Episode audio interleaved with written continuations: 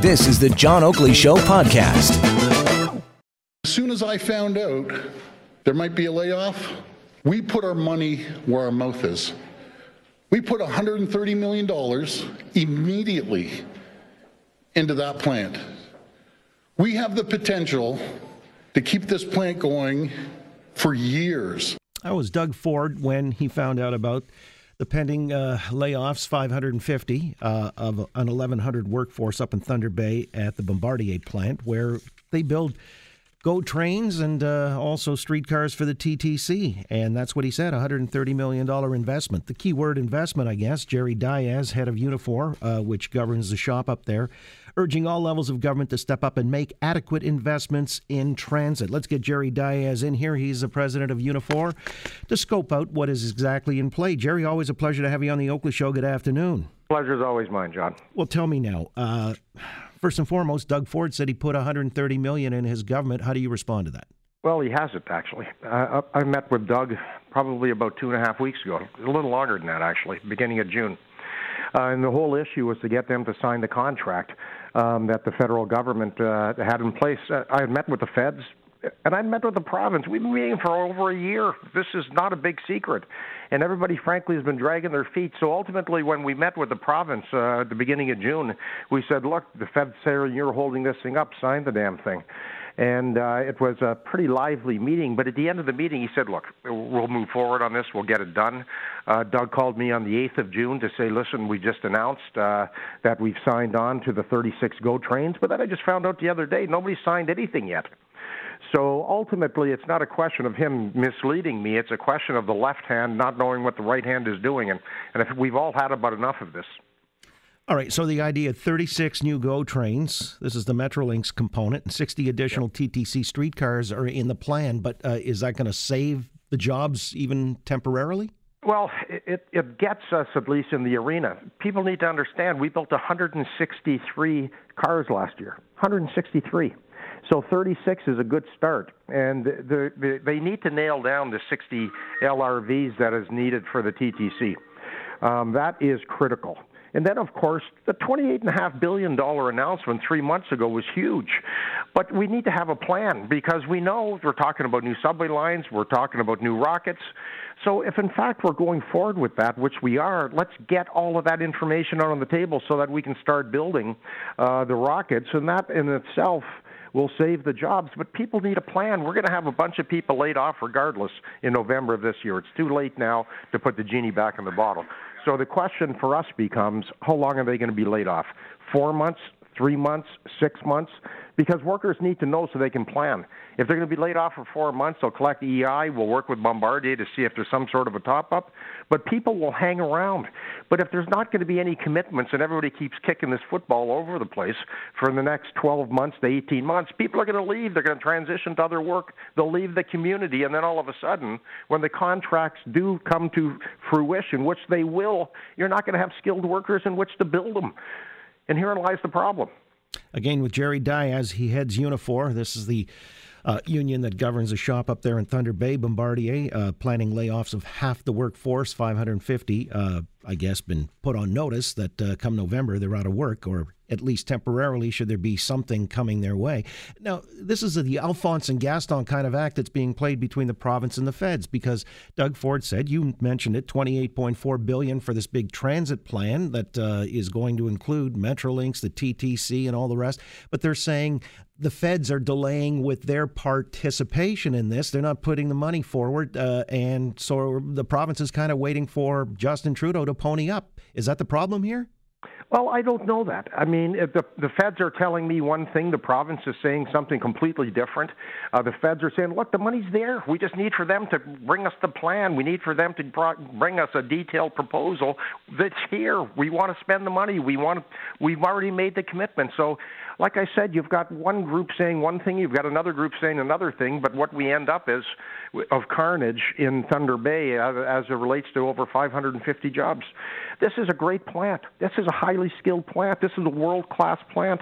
Uh, this is a plant that has built products shipped to the United States that brings in tremendous foreign money. But obviously, if we're going to spend that type of money in Canada on infrastructure, on rail spending, subway spending, then you think they're going to use the money to keep Canadians at work. So I think everybody's saying the right thing, but it doesn't seem like you can get anybody in the room together. I've met with the feds, I've met with the province, I've begged, please, let's all get in a room because you're all saying that everybody's prepared to move forward, but nothing's moving. So what we need to do is we need to get federal government, provincial government, Bombardier, ourselves in a room and say, okay, enough of the blame. I just want, we just need solutions. Jerry, I don't mean to be cute with this, but if this plant were in the province of Quebec, you think there might be a federal response quicker than uh, normal? No, I don't think so. I mean, this is Patty Hajdu's writing for crying out loud. Patty is a well-respected cabinet minister. I've been speaking to her quite a bit on this. Obviously, she's concerned. So, I mean, the the, the feds laid it out quite publicly a couple days ago, and certainly they got the province's attention. But I don't think it needed to come to this. I don't know why, and John, I, there's not an intelligent argument why everybody hasn't put their best foot forward and this hasn't been done. I mean, we've known about this for a year, year and a half. This is nothing new. But I'm glad there's a sense of urgency today. I wish it would have been six months ago or a year ago, but I'll take it.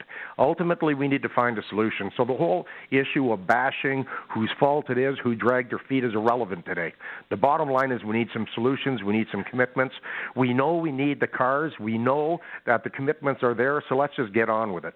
You know, you also mentioned that they ship product to the US of A. Uh, that's also become a bone of contention with these Buy America programs that are sort of protectionist. This is what Trump's uh, put in place. I understand the quotient is going to be like 70% going up from 65. Uh, content rules going to hurt this uh, this particular plant? Well, it's going to hurt. There's no question about it, but there's there's always ways around it. Um, generally, when we have sold uh, cars to the United States, there's been a significant amount of American content anyway. Uh, Bombardier has facilities in the United States. Obviously, they can build parts here in Canada. So there's ways of doing things. But Trump's not going to be around forever either. Um, but there's enough work to go around. There's enough infrastructure money here in Canada. We have enough, you know, requirement here in Canada uh, to keep people employed. But if I look at the last deal that was just signed in Quebec, who did they give the work? The, uh, the federal government, Quebec government money. They awarded the contract for Via Rail uh, to Siemens, and they're going to be built in California and shipped to Canada. Does that make any sense? Again, with Jerry Dias, president of Unifor. By the way, I mean, there have been some folks complaining about uh, the reliability of the product coming out of Thunder Bay, as we saw with the TTC streetcars, uh, yep. many of which delayed delivery, uh, serious delays, and then you know they had to be kind of finished off here in the yard in the eastern part of the city. Uh, why is that? Well, there's no question. It was a difficult launch. Uh, some of the, the, key components, the frame, uh, was sourced to Mexico, and it was a disaster right from the beginning. But Bombardier hasn't missed a delivery in over a year. It, look, it's not unusual in major manufacturing to have difficult launches. It's, it's frankly quite common. So, was it problematic? Yes. Did Bombardier take a hit with their credibility? The answer is yes. But those are the problems of the past. Like I said, they haven't had one missed delivery in over a year. Jerry, uh, it says here Unifor is going to be meeting with members to discuss the union's plan to save jobs at the plant. Uh, what can you give us at first blush? What would the union's plans involve? Well, first of all, uh, we, we're on a work sharing program right now, which is sharing the pain. We know that if they make the announcement on the 36 GO trains, then we can talk about slowing down the line speed, keep people employed longer. Um, Bombardier is saying they're prepared to work with us on that. But once again, it's just about pushing for some firm commitments. We know we need the subway cars. We know we need the LRVs. We, this, this is what we know and you've got both levels of government agreeing that they have the work, they have the money. So putting the deal together ought not to be difficult. Well, it's a federal election coming up in four months. I would suggest that that might hasten things a bit. Don't you think so? Well, I would hope so. And if you take a look at the popularity of the Conservative government in Ontario, they're about lower than a snake's belly right now, and you think they're they're going to want to do something positive as well. So I think that politics should be in line. But aside from that, it's not about politics; it's about lives, and it's about the community, and that's what people need to concentrate on. That's what I'm concentrating on, and I just want to get everybody in a room and fix this. And so, finally, of the 1,100, 550 are slated to be laid off at uh, in the fall in November. What about the other 550. Is that like another shoe waiting to drop?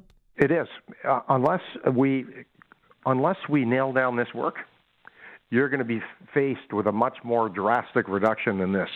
And the problem you have is you can't have a plant that size with 100, 150 people because I won't even pay the cost of keeping the lights on. So we need some decisions. We need them now. It's a world class operation. It would be foolish if it got lost because nobody gave a damn. Appreciate your time, Jerry. We're going to watch this one with interest. Thanks so much. All right, John. Have a great day. And you, Jerry Dias again, Unifor National President. Well, you know, he mentioned Siemens and that situation out of Quebec. And originally, uh, Siemens came in with a lower bid when the first tranche of streetcars was being bid on. You might recall. And uh, as I recall, the argument going around keep the jobs in Canada, keep them in Ontario, give it to Bombardier up there in Thunder Bay.